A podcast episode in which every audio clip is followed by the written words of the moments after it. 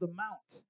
And um, and this is now part seven, and the title is "Love Your Enemies," or you know, loving those we'd rather hate.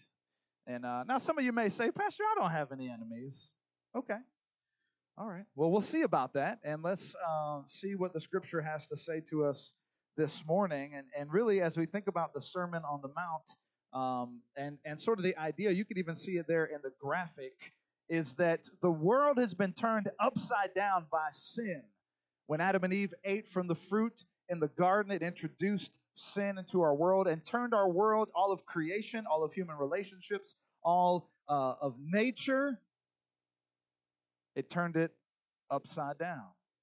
It messed up everything. Some people say, man, you hear about the earthquakes in California, and man, this is going on and that is going on. It's a sign of the end times. And yes, it is a sign of the end times, but it's also a sign of the beginning times. For when we chose to destroy God's world by eating from that fruit, we chose a world stiff arming God and rebelling against Him. And this is a world that we have made. But how many of you know that God has made a rescue plan? How many know that God has made a way that even despite our sin, despite the darkness, despite all the craziness that's going on, God is bringing His kingdom to bear in this world. And so it's the kingdom come to earth. Now, here's the trick, ladies and gentlemen. You ready? How does God bring his kingdom down to this world?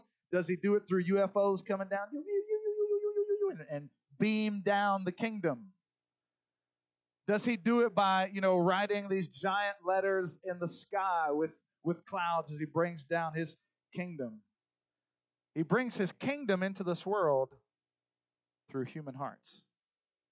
How does God's kingdom come to bear in the world? It comes through my heart and your heart. We are called to be kingdom ambassadors, representatives of the kingdom, citizens of the kingdom, saying, hey, people of the world, neighbors, friends, family, what you see is not what God designed it to be. It's not the right way.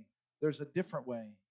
And this is the way of kingdom people, kingdom citizens. And so this is really what the Sermon on the Mount is about. It's the marching orders for us as kingdom citizens. And so we're in this text here. And as um, we, we say, man, what a text, right? There's really no introduction needed. Uh, there's no cute little stories that I can add. We just got to dive in. And as uh, the Scottish Bible theologian William Barclay said, he says, This text, this part of the Sermon on the Mount, is perhaps the most well known and carries with it in a concise form the essence, the core teaching of the Christian ethic. Love your enemies, turn the other cheek, go the extra mile, give to those in need, love. In fact, another uh, commentator, pastor and author John Piper said, uh, Now, those are some of the most difficult and controversial and radical demands Jesus has ever put on the, wor- the world. And guess what? They're real. They're in the Bible. They're in the mouth, they're in the mouth of Jesus. And we are called as believers, if you call yourself a believer in this room, we are called to live like this. And if we're honest, that's kind of scary.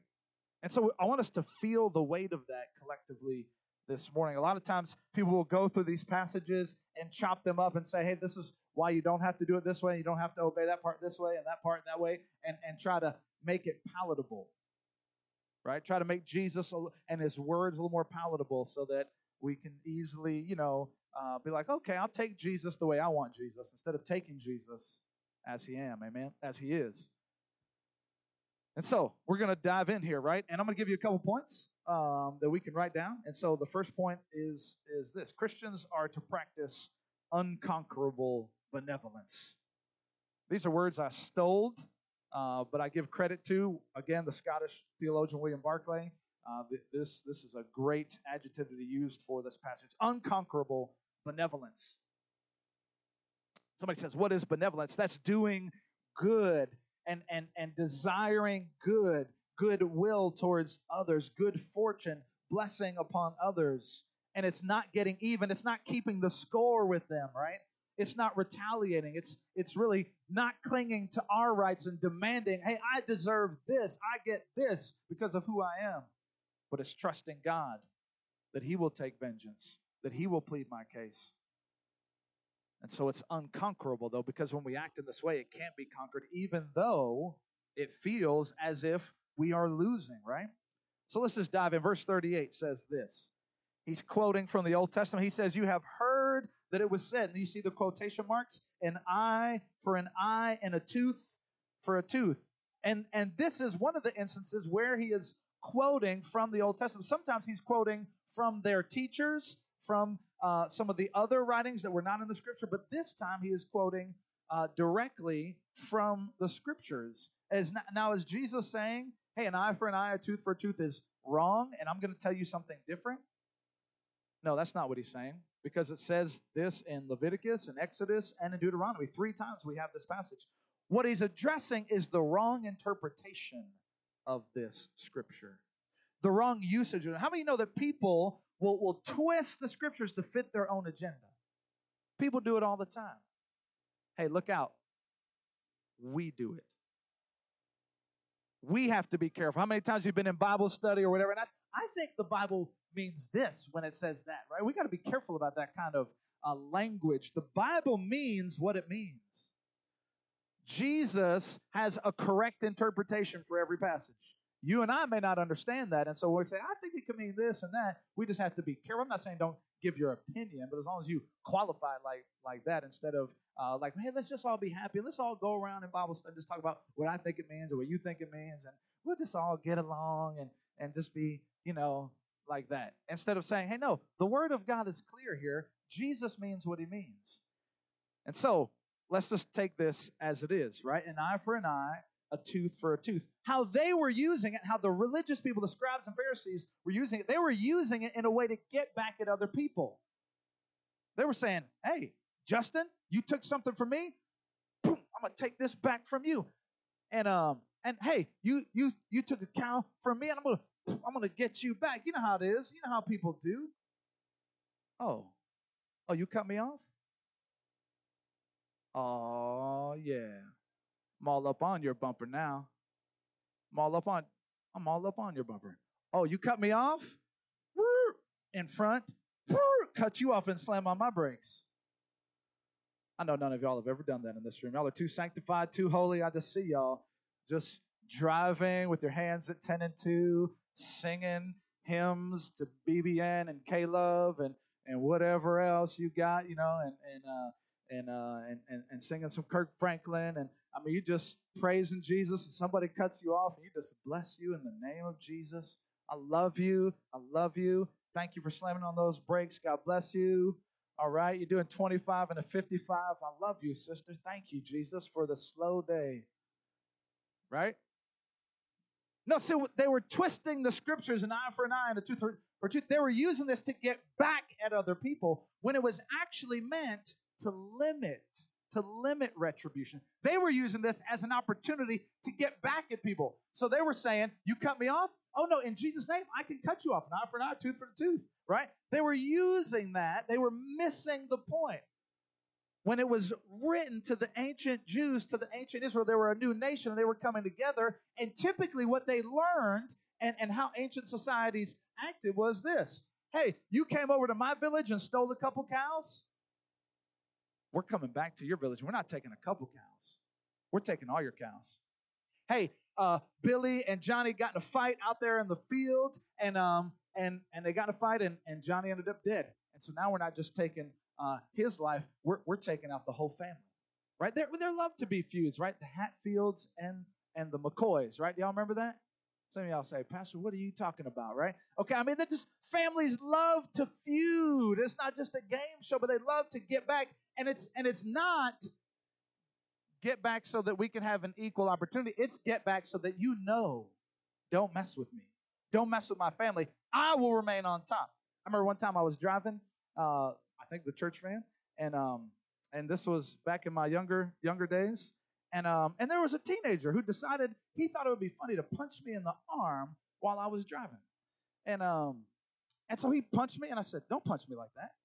And he's like, you know, you know how boys want to do it. It's middle school, high school. They want to wrestle and punch. They want to see who can be better. And I said, don't play with me like that, man. I'm trying to drive, and I, I don't play those games. And so he punched me again. And so I was like, all right, Jack, it's on. You might not know me, but how I grew up, okay, I might be an adult and a pastor, but you about to get it. And um, And so I just hauled over and punched him in the arm. He was like, oh, oh, oh, oh, man. He came back like the next week, arm was black and blue and all that sort of stuff. And this is what I did in the name of Jesus. But what I'm trying to say is, I was wrong for doing that. Because you know why I wanted to do that? Teach that boy, listen, you ever hit me again? I'm to hit you back way harder.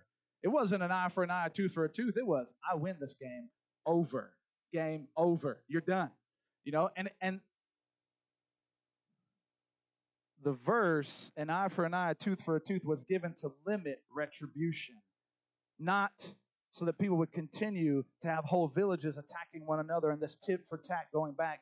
No personal vendettas. And they used this verse, they twisted that verse so that they could carry a personal vendetta.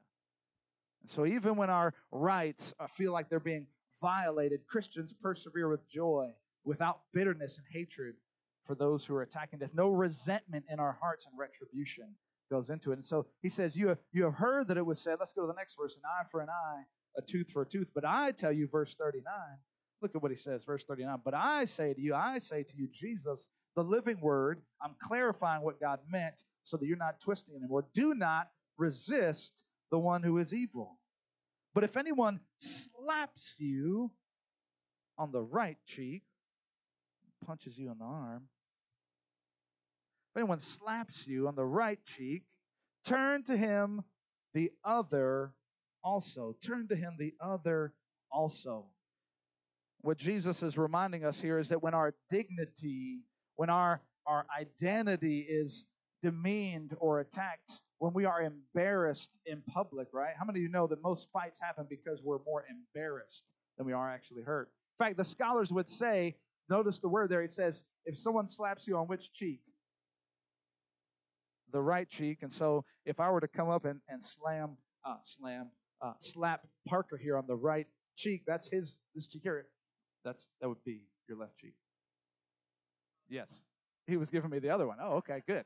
He's ahead of the game. He's so smart. He was beating me. Okay, but if I were to slap him like this, like, Pya! you know, that would be his left cheek. The idea, and this was common, is that I was backhanding him. And according to ancient custom, a backhanded slap was twice as disrespectful. And so this wasn't about a physical attack on somebody else. It was about, I have demeaned you in front of others. You know, like we use the term, that's a backhanded comment, right? And what he's saying here is, man, this is more about being embarrassed than about being physically hurt. And it's not meant to hurt the other person, but meant to demean them, to insult them. But Christians are to rise above that when they're insulted, when they're demeaned. We are to take the higher road. I heard about an example that I read about this week. Uh, an old school basketball player, the great Walt Frazier, uh, back during the Knicks and the Washington Bullets. I think they're the Wizards now. They probably changed names hundred other times it seems like. But this was a playoff game, and this guy came up. He was going for the ball, and he ended up punching Walt Frazier in the face. And they actually called Walt Frazier for the foul. Now, back in those days, there was no instant replay. You couldn't go back and see all that sort of stuff. So here is Walt Frazier. He is embarrassed. His respect has been demeaned. He's been punched in the face, and he's been called the one in the wrong. Now he's even more embarrassed. What did Walt Frazier say in response. He walked back to the bench as the timeout was there, didn't say a word. Came back on the court and the guy was still there, didn't say a word. Referee blows the whistle, didn't say a word to the referee. Transition happens, his team gets the ball, now he speaks up. You know what he says? Give me the ball. Give me the ball. Gets it, scores. Gets it back, scores again. Gets it back, scores again gets it back, seven straight unanswered points. And he let his actions do the talking. Instead of taking retribution, instead of uh, getting himself into further trouble, he turned the other cheek and he took his anger, he took his emotion, and he used that to propel him on a higher road. Heard about somebody else who did the opposite, a bad example. Chicago Cubs player, outfielder Andre Dawson, he was arguing with the umpire about a strike and a bad call. The umpire's name was Joe West. He was ended up being fined because of his argument, because of his foul mouth and language and, and how he was trying to get retribution. And so, since he was uh, fined, he felt like, oh, that was an attack on him. And so he says, I got to get the last word in. So back in those days, they write the check. You know, there wasn't a direct deposit, or anything like that. So he wrote the check, and on the memo of the check, he wrote these words: "Donation for the blind." That's the check that went to the umpire. You see what I'm saying here? Donation for the blind.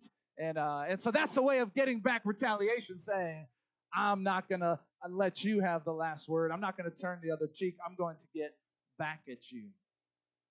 And so Jesus tells us, turn the other cheek. And then look at verse 40 as we move on. Verse 40. And if anyone would sue you and take your tunic, let him also have your what as well?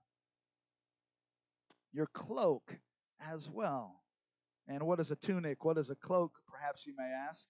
Um, the, the tunic was like the undergarment. The cloak was this amazing device for ancient people. It served, it was like multi tool, right? It was like a snuggie, right? You can use a snuggie for so many different things. It's a blanket, it's a pillow, it's a scarf, like it's a snuggie, right? And this is the way the cloak, the cloak, stay with me, right? This is the way the cloak was. It was their outer garment. It could be used as a blanket. It could be used as a pillow. It was like a, uh, their fancier coat. Their their inner garment was the tunic. And there was a rule in the Bible in Exodus 22. God said, "Hey, if if if somebody takes a pledge from you, so hey, in other words, can I can I borrow your ox cart? Yeah, you can borrow my ox cart. What are you going to give me in case you break my ox cart? You know, it's a pledge, right? You know how that works. And uh, hey, give me your cloak. You could do that, but the only way you could borrow someone's cloak because it was so important to a man or a woman was you had to return it at sundown. You could, even if they wrecked your ox cart, you had to give them back their cloak because that's how important it was. So God said, man, this is a basic right that human beings need. They need their cloak. Otherwise, they're going to freeze, they're going to struggle, all this sort of stuff. It was an inalienable right, as we would say in America. In fact, God says He pledges that He will defend the person who has this right taken away. Yet Jesus says, give your cloak up freely. Give your cloak up freely. If they sue you and they take your tunic, go ahead and give them your cloak as well. Don't worry about your personal property rights. Take it. And it's not take it, na na na boo boo, I'll get you back. I got away because I know somebody. Not take it, stick my tongue out. It's take it without resentment in my heart. It's that, you know how some people said, right? I guess they needed it more than I did. You know what I mean? Like that's the right response. This happened to us, the Mackies, uh, this week, and uh, it was probably harder for me uh, than it was for my wife. But my family, we, they went to the beach earlier this week, and um, and I typically take my kids to the pool, and uh, so we have this whole dad swim thing. We go to the pool. My kids like to have their goggles, and it's a big deal because apparently kids cannot go under the water unless they have goggles. It's like it doesn't work. They're allergic, whatever. They can go underneath the water and swim just fine as long as they have goggles. But all of a sudden, you take goggles away. It's like, no, I can't go under the water. Won't happen, Dad. So the goggles are a big deal in my house. And since we go to the pool, a little community pool, we go there frequently. It's like, all right, we need these goggles. So Victoria's taking the kids to the beach. Hey, I'll put the goggles in the thing. There's six goggles. Please bring back six goggles. I got it. Okay, they're important, right? They go to the beach. They're playing. There are some friends there. There are some strangers there. And they start playing with the goggles. And lo and behold, some goggles get missing. They went with six and they came back with three. And I was feeling not very Christ like in those moments when that report came to me because I'm thinking, how dare they?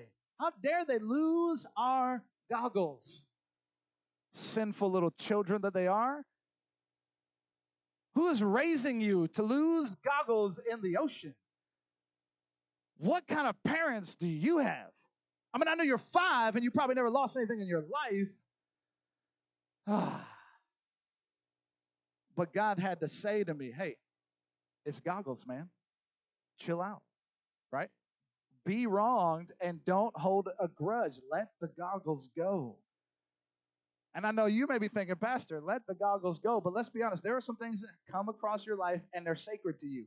All right, now goggles is my thing. You got your thing. So don't look so judgmental.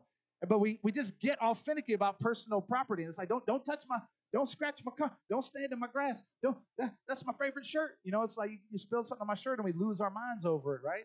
And um and he's saying we should not be so attached to the possessions of this world that they actually possess us. But that we can with freedom say, nope, you can have that as well. And it's okay. And there's no resentment, there's no bitterness. in my heart. Rather be wronged, right? So, if they sue you and take your tunic, let him have your cloak as well. Verse 41 as we move on. And if anyone forces you to go one mile, go with him how many? Two miles. And maybe you're familiar with this, maybe you're not. The Greek word for force there is agorion, and it comes actually from the word mailman. There were couriers back in those days, and actually the mail system for the Persians and then later on the Greeks was very sophisticated. They had the routes mapped out. They knew exactly how far a person could travel, and they would travel this far, and then there'd be a station where there were supplies and aid and shelter, and he'd go there, and then he could take because the king's message was important to get out. And so they had this whole system set up. And so the courier, the mailman, the, the hey, hey, Mr. Postman, right? He had a job. But the courier, if he got to the aid spot and there was no aid there, he had the right by king's orders to grab any citizen and say, Give me shelter, give me food. He had that right, and he could take that. He said, You, you had to do this. He also had the right to say, Hey, I'm tired for the night. This message got to go. You're taking this to the next spot. The word here is, is using the same, and how this, uh, so it's the word for courier, forced, uh, mandated uh, into uh, a job, if you will. A private citizen had to take this. And how this played out in Jesus' time is that they were occupied by an invading nation. The Romans had invaded Palestine where they lived. They were underneath Roman occupation. And at any moment, a Roman soldier could tap a Jew on the shoulder and say, Hey, and this is where the word comes back into play. It wasn't just uh, a mail person, it was any Roman soldier, any Roman citizen had the right to tap them on the shoulder and say, Hey, carry my stuff, carry my baggage, carry my shield, carry my dead carcass of an animal that um that I, I just killed. Carry this for one mile. That was the prescription. That was the law. You, they, they can only make you carry it for one mile. So this is what the Jews had to live underneath. Imagine this, this invading nation, uh, you know, treating them this way and say, hey, boy, carry my stuff for a mile. And they pick it up. I got to do this. I hate these Romans. I can't wait for God to do something about these Romans invading us, taking our women, invading our country, destroying everything. Oh, I carry this stuff. I can't wait, man. That cursing underneath my breath. Kick some rocks on the way behind and Hey, what'd you say? Nothing. Right?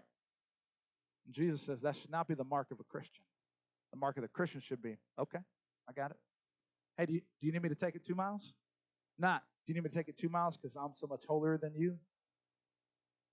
I have an unconquerable goodwill towards you because I know that God loves you. And I am working in my heart through my flesh because the Holy Spirit is conquering my flesh to love you as well. Not to not to be some uppity up religious do-gooder, but because there's genuine love, I'll help you take this two miles. I'll actually think about helping you instead of complaining. And so this is the unconquerable benevolence that Jesus calls us to respond with. And then verse 42 says this. Verse 42 it says, "Give." Verse 42, "Give to the one who begs from you, and do not refuse the one who would borrow from you. I don't think we need a whole lot of explanation here. So we have turn the other cheek, give up your cloak, go the extra mile, give to those who ask. What kind of crazy people do this? What kind of nutso, you know, few screws loose, few fries short of a happy meal kind of people do this? Don't you know people are going to run over you? Don't you know you're going to be a doormat? Don't you know people are going to take advantage of you? For the glory of God, yes, we know and understand that. And we'll bear that cross gladly so that those people who don't know Christ can come to know him. Okay, okay, wait, wait a bit. wait a second. Wait. Let's be honest. This is complex, right? There's a whole lot of what ifs. And and if we're honest, even this part of the next session, they can even contradict each other. Don't these things contradict other parts? Give to those who ask, love your enemies, and so here are a few examples that I read about this week and a few that I thought about that um, will help us with the complexity here for a second. But I'm not going to let us off the hook too much because we as as Americans, we're comfortable and, and we like being comfortable and we like to, especially middle class, we like to kind of get off the hook uh, a lot. And so let me just ease a little bit of that, but not too much. Let's say you have a friend who calls you they're suicidal, right? They're suicidal. I'm, I'm thinking about killing myself and and uh, and you go over there to help them, right? And uh, and you and you realize that they're going to take some of these pills. You know where they keep the pills in the house, and you take the pills away from them. and they say, Man, give me my pills.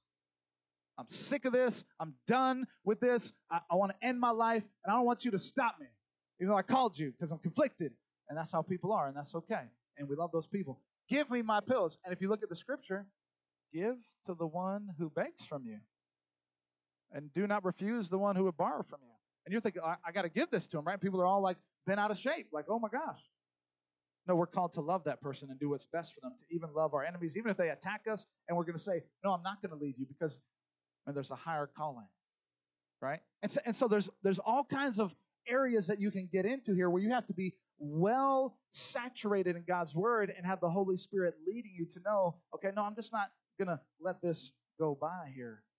Another example. Let's say someone has abused your child. It was a babysitter, it was a family member, and let's say, by the way, you because these these situations are talking about personal situations. This is not saying don't let justice that God has created and given the government the power of the sword according to the scriptures for a reason. So there's an abuse in your family. You call the police, ladies and gentlemen. I'm not saying don't call the police. Okay? Well, if if okay, well, what? Just hold on. You call the police. This person goes to the. You report this crime because that's what's biblical and right to do. Okay? And they call you from the jail. Hey, look, you know what? I'm sorry about what I did to your child. I'm sorry uh, about this. Will you forgive me? The answer from the Christian is yes. It may be. I'm struggling right now.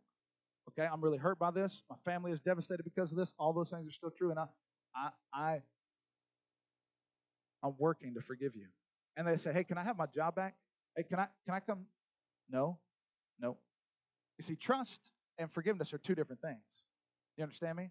Okay? And and and Jesus told us to be as wise as serpents and as innocent as doves. And so and so we take in the totality of Scripture. Let's let's say another situation, right?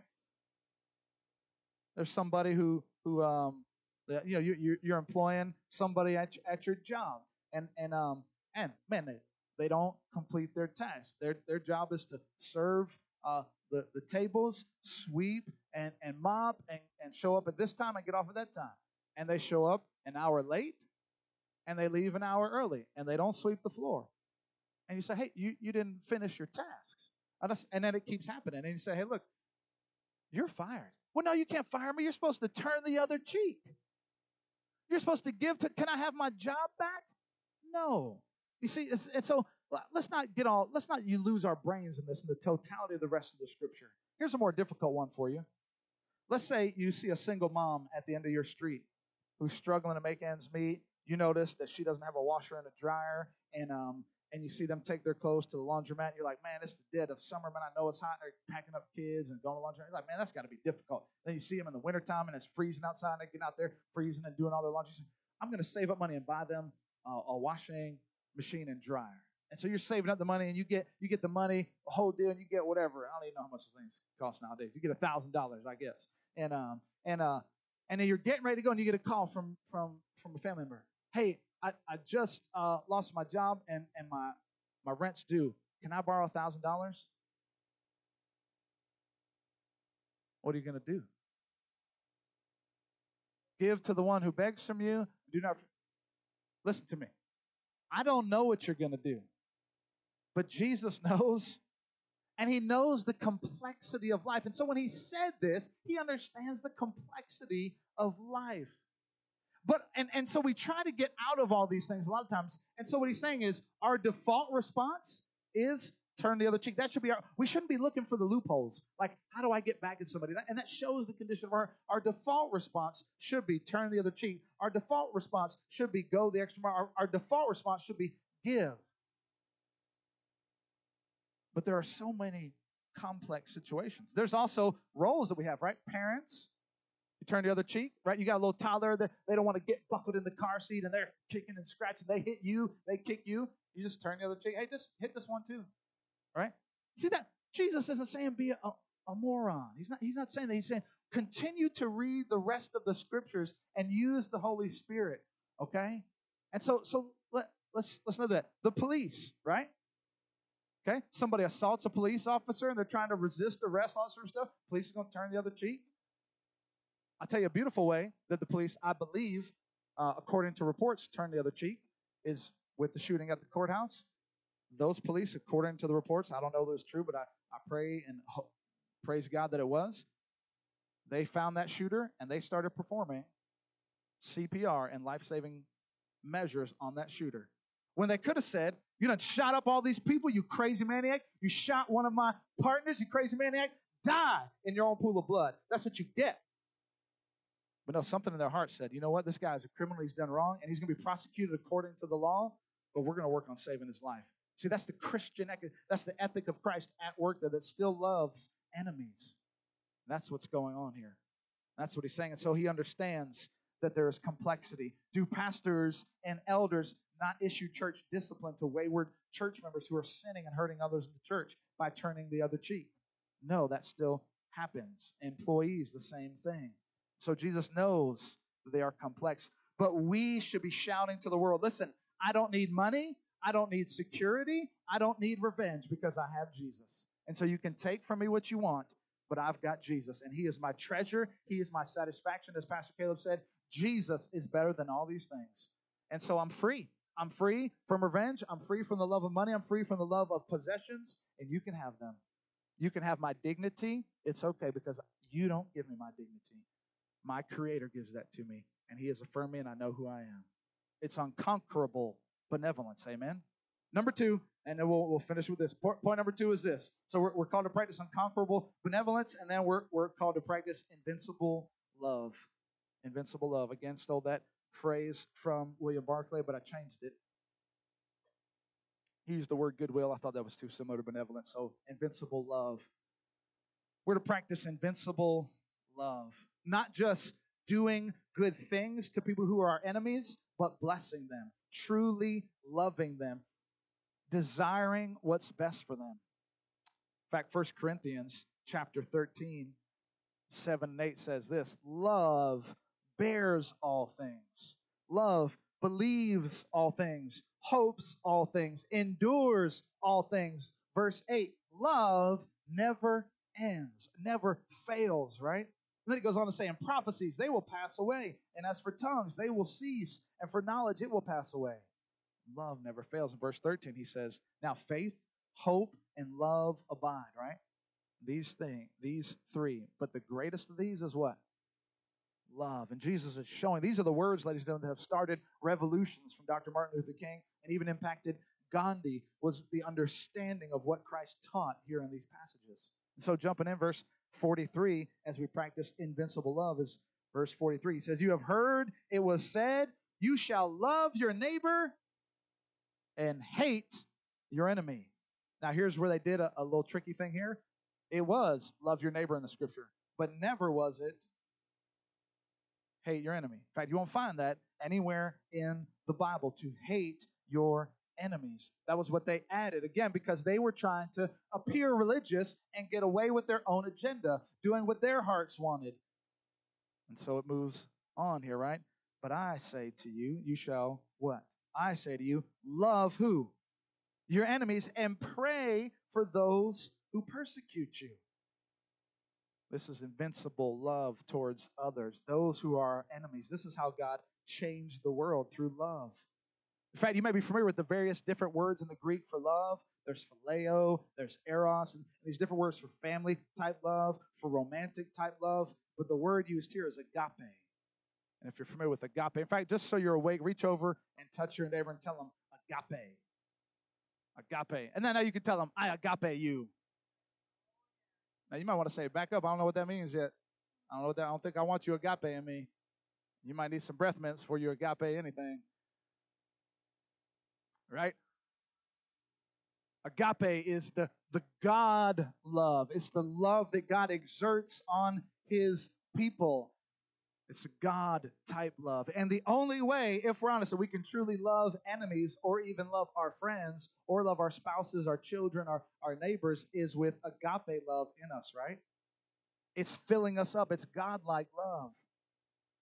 God doesn't just love the righteous and the good, amen? God loves the sinners and the broken, the wicked. And then he illustrates how he does this, right? Look at this beautiful illustration here, verse 45, right? Verse 45. So, so he's saying, Love your enemies, pray for those who persecute you, so that you may be sons of your Father who is in heaven. For he makes the sun to rise on who?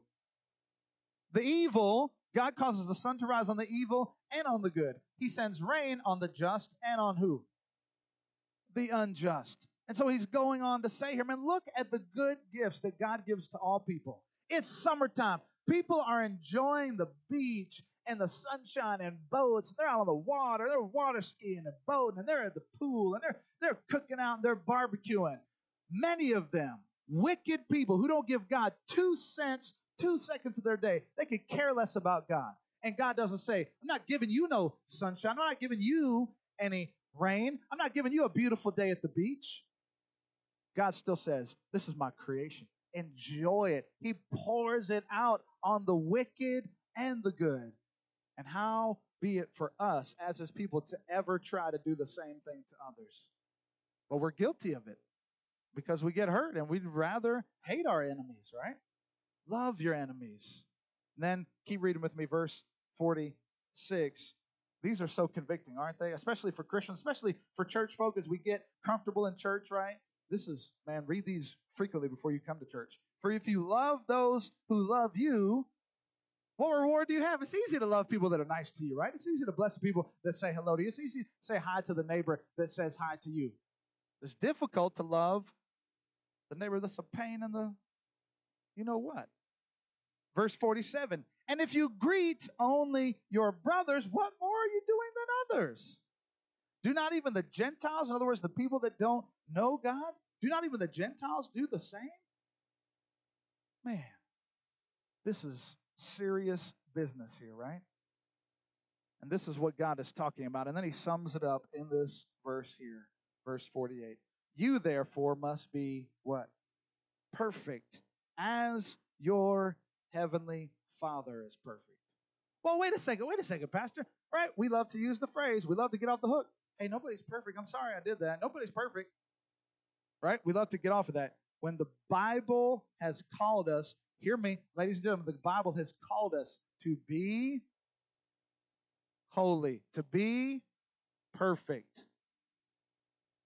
I don't think I like that, Pastor. That's okay. I didn't write it, so don't send me any nasty emails. Jesus wrote it through the inspiration of the Holy Spirit, and it's here for us.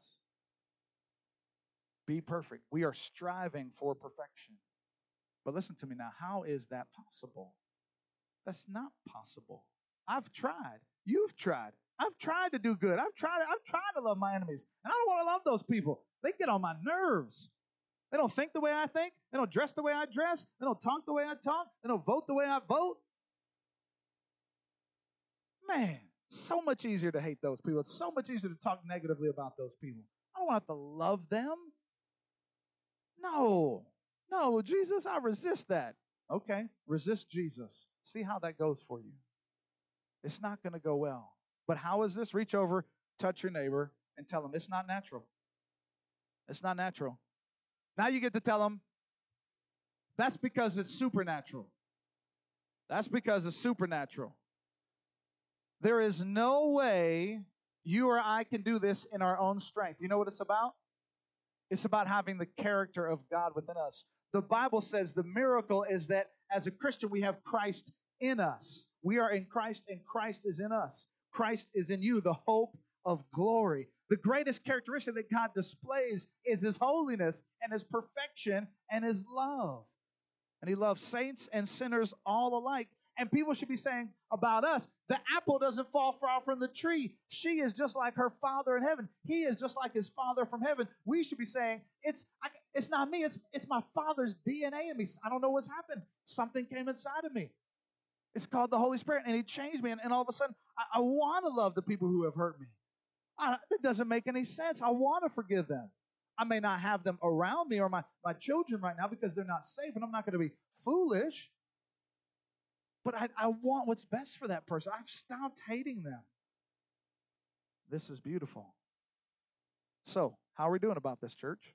How are we doing with retaliation and unconquerable benevolence? How are we doing with invincible love? Have you thought about your neighbors? Have you thought about your enemies? Well, I don't I don't have any enemies. All right, how about the neighbor whose dog poops in your yard? The neighbor that parks in front of your house instead of their own house. Or maybe it's you that has the dog. And you're just trying to walk your little dog and, and they're just giving you the look. Your dog barks too much. Your dog's uh, get that dog away from me. You know, like we can go on and on. Okay? They don't like your dandelions. Right? It's happened. They don't they don't like okay. They complain about the way your yard looks. They they they write a complaint letter. They call on you. Like they, they are they your enemies? Well, they sure are. How are you loving them? How are you loving them, desiring what's good for them in your heart, praying for them? Maybe they complain about your kids. It's Fourth of July this past week. Everybody's lighting off fireworks, right? People are all up uh, uh, upset in my community that people are illegally lighting fireworks. You're going to complain online about those people, or are you going to love them? Now that may mean you still call the police on them because it's legal. I'm not saying that's that's not bad, but that doesn't mean you you you know do something nasty and, and say something evil about them. You can still call the police and love them. I love you enough to call the police on you because I don't want you to blow off your hand or my kid's hand or light my roof on fire. You, you could do that and still be within your rights. You could let it go, you, however God tells you to do it. But what you cannot do is harbor resentment and retaliation and bitterness in your heart. Amen. So, how are we doing with this? How are we doing with the imaginary enemies? You know, the people we don't know, but we don't like them?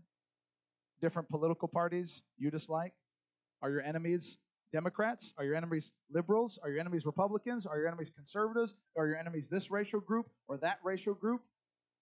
Are your enemies immigrants? Are your enemies Americans? How are you doing at loving them? Because that is what God has clearly instructed us to do. And, and the, the feelings of animosity and hate must be put to death in every Christian's heart for the glory of God so that people can see Jesus Christ. Amen? So, how are you doing? Here's the last question Why is this so important? Why is this so important? Because it's reflecting the gospel. Think about a God who had a world that hated him. And what did he choose to do? He could have smashed the world in, in, in, into oblivion. But he loved a God hating people. He loved me when I was a God hater and an enemy of God. He loved you when you were a God hater and an enemy of God. And if you're failing at this, you're saying, Pastor, I'm struggling with this. The goal is not to white knuckle it and be like, I'm gonna do better, I'm gonna do better, I'm gonna do better, I'm gonna do better. You know what, you know what your goal is? We look to the cross. You look to the cross more and more. You look to Christ. You seek Jesus more and when you seek Jesus more, when you get into the scriptures and you abide in Him, and He starts changing your heart from the inside out, the fruit comes out of you naturally. Amen? And so the goal is not to white knuckle, okay, I'm going to go out this week, Pastor, I'm going to love my neighbor, and I want to love my neighbor. The goal is to seek Christ more, and He will form in your heart love for those you do not like. You need to dig your roots deeper into Christ because it's not natural. It's supernatural, and you can't do it apart from the supernatural work of Christ in you. And then we just keep looking to Jesus. We look to the cross. You know what you're going to see? You're going to see somebody whose dignity was smashed as they spat on him and they mocked him and they plucked out his beard and they put a, a crown of thorns on his head and he still turned the other cheek. You're going to see somebody who was stripped of his robe stripped of his robe and died ashamed, half naked on a cross. The cross is not just a tool that could have killed people in any way. The cross is a tool of shame and torture and, and demeaning a person and tearing down their dignity. And Jesus bore the shame for us and for all who would trust in him. Oh, look at Jesus, ladies and gentlemen. Look how he bore the cross, not just a mile, not just two miles. And yeah, I know they, they compelled the same Greek word there. They forced Simon to help him carry it.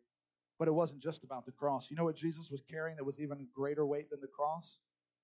He was carrying our sin and the shame and the wrath of God.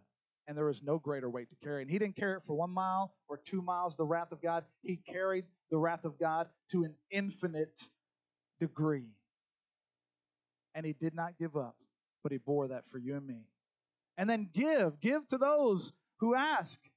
Oh, look at Jesus, sir. Look at Jesus, ma'am. And he will not refuse anyone that comes to him. Sir, if you don't know Christ, ma'am, if you don't know Christ in this room and you call out to him, he will receive you. Doesn't matter what you've done, doesn't matter what your past is, doesn't matter how good you look on the outside, doesn't matter where you've been faking it in church for 50 years, he will receive you. He won't refuse anyone, the vilest of sinners, even his enemies. Now I'll close with Romans 5.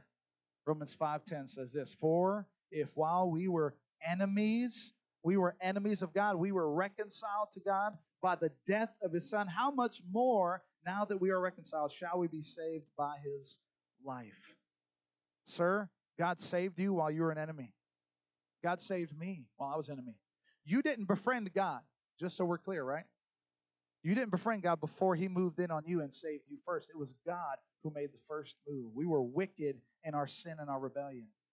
So the root origin of how do we love our enemies is to experience being loved as an enemy. Amen. Once you've experienced being loved as an enemy of God, then he produces in you that great enemy love. And so, brothers and sisters, as we prepare to, to dismiss in a few moments, I want us to have a time of reflection, a time of response, a time of invitation for us to ponder God, what are you doing in my life? Am I a person who's been on retaliating and, and, and doing this? Do I have enemies? And we need to process that, and then we need to take it all to the cross. Amen. And so let's pray together with heads bowed, with eyes closed, as our worship team will come to prepare us for this time with heads bowed and eyes closed. Let's continue to look to Jesus who took the cross for us, who loved his enemies, who loved the vilest of all sinners. Let's continue to watch him say, Father, I forgive them, for they know not what they do. And we see an invincible love. We see an unconquerable benevolence of how Jesus changed the world. And now he has called us to be those ambassadors of change. And how will that change come? By loving Jesus so much that he produces love for our enemies. So, Father, be glorified in us this week, today. Deal with our hearts as we prayed earlier, Father. God, for you to grant us the grace of obedience. God, for you to grant us the grace to have hearts that are changed, that love those we'd rather hate, those who make fun of us, those who attack us, those who have wronged us. And God, I also know that there's there's some people in this in this place that are confused because they're struggling with a person who has hurt them, and they're wondering like, to what level they engage in that relationship. And I just pray, Father, you grant them clarity.